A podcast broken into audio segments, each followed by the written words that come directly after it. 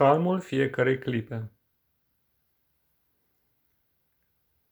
Te afli în fața unui univers nesfârșit și încerci să rescrii acele capitole care, sub o formă sau alta, consider că nu ți s-au potrivit.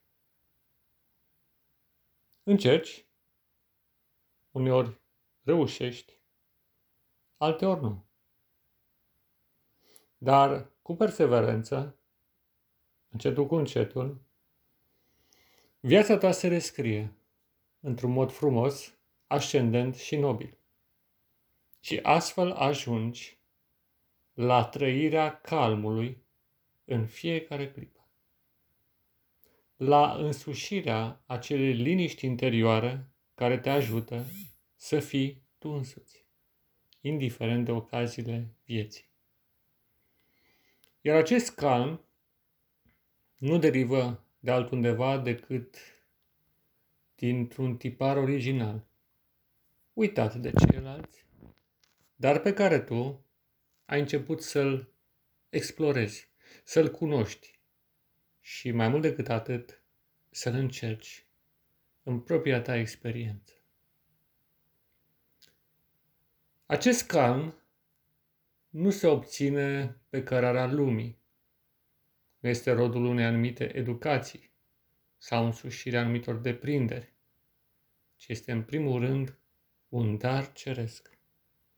O înzestrare formidabilă prin care reușești să rămâi același, indiferent de situațiile schimbătoare ale vieții.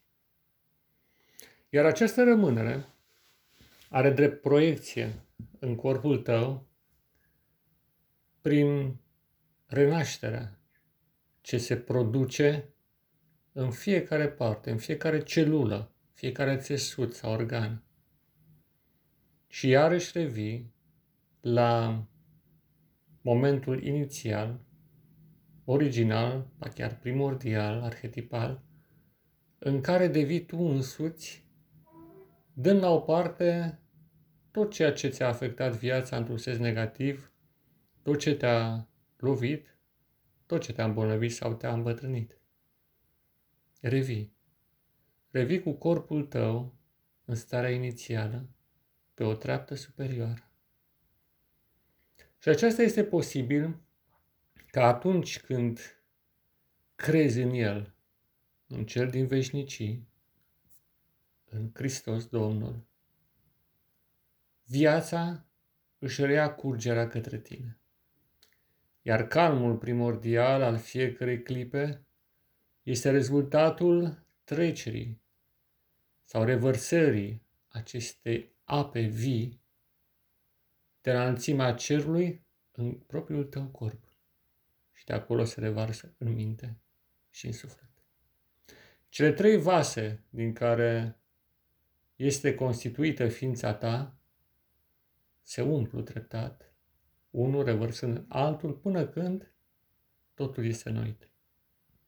Dar prima este restabilirea corpului tău. Să citim un verset. Ioel, capitolul 11, versetul 2.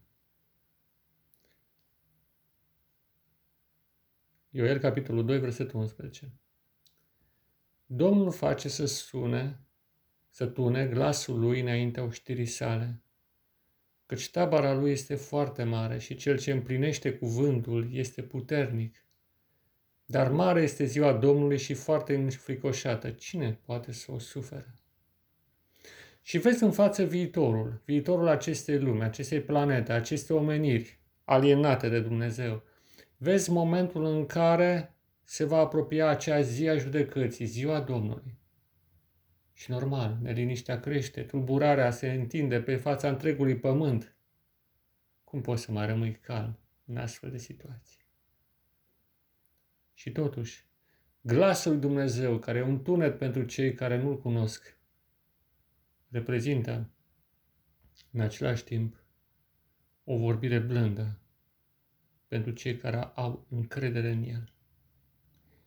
Iar calmul pe care îl trezește această vorbire a lui Dumnezeu, chiar dacă este făcută în tonuri înalte, derivă din siguranța mântuirii, a faptului că Dumnezeu te-a ales pentru un destin frumos, nobil și bun, care se va derula aici pe pământ, la nesfârșit.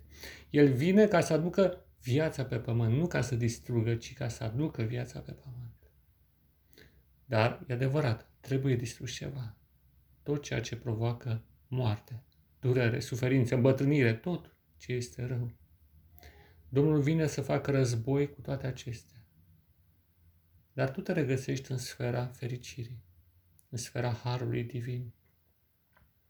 Și acest calm îl simți tot mai puternic în suflet și, fără să-ți dai seama, poate, vei începe să exprimi următoarele cuvinte.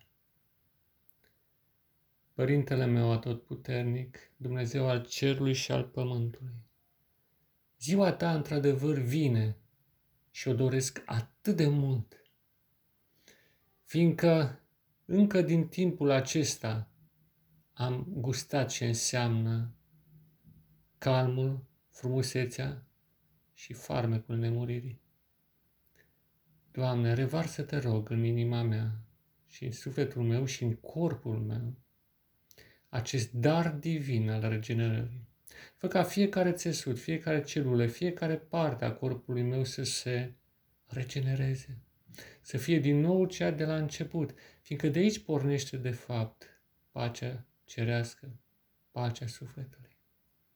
Mult timp am rătăcit crezând că este o vindecare doar în minte și nu și în corp, dar acum realizez că adevărata vindecare începe în corp, se continuă în minte și după aceea ajunge în suflet. Te rog mult, Doamne, ajută-mă să reconfigurez întreaga mea viață pentru a cultiva trăsăturile alese ale cerului, pentru a cultiva acele frumoase sentimente care se află în inima ta, în inima lui Hristos.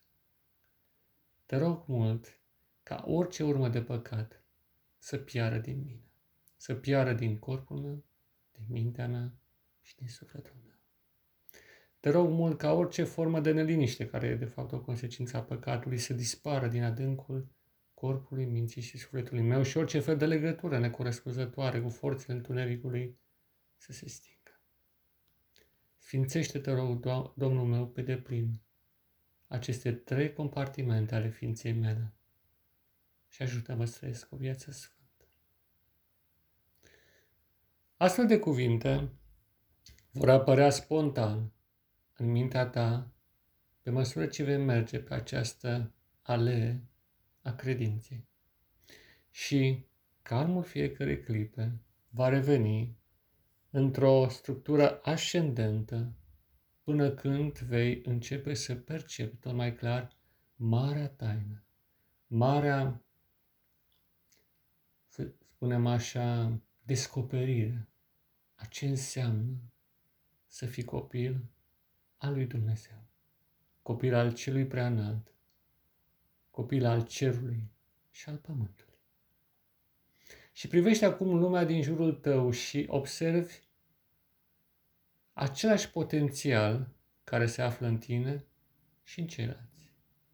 Și începi să-i ajuți pe fiecare în parte să descopere farmecul fiecare clipe.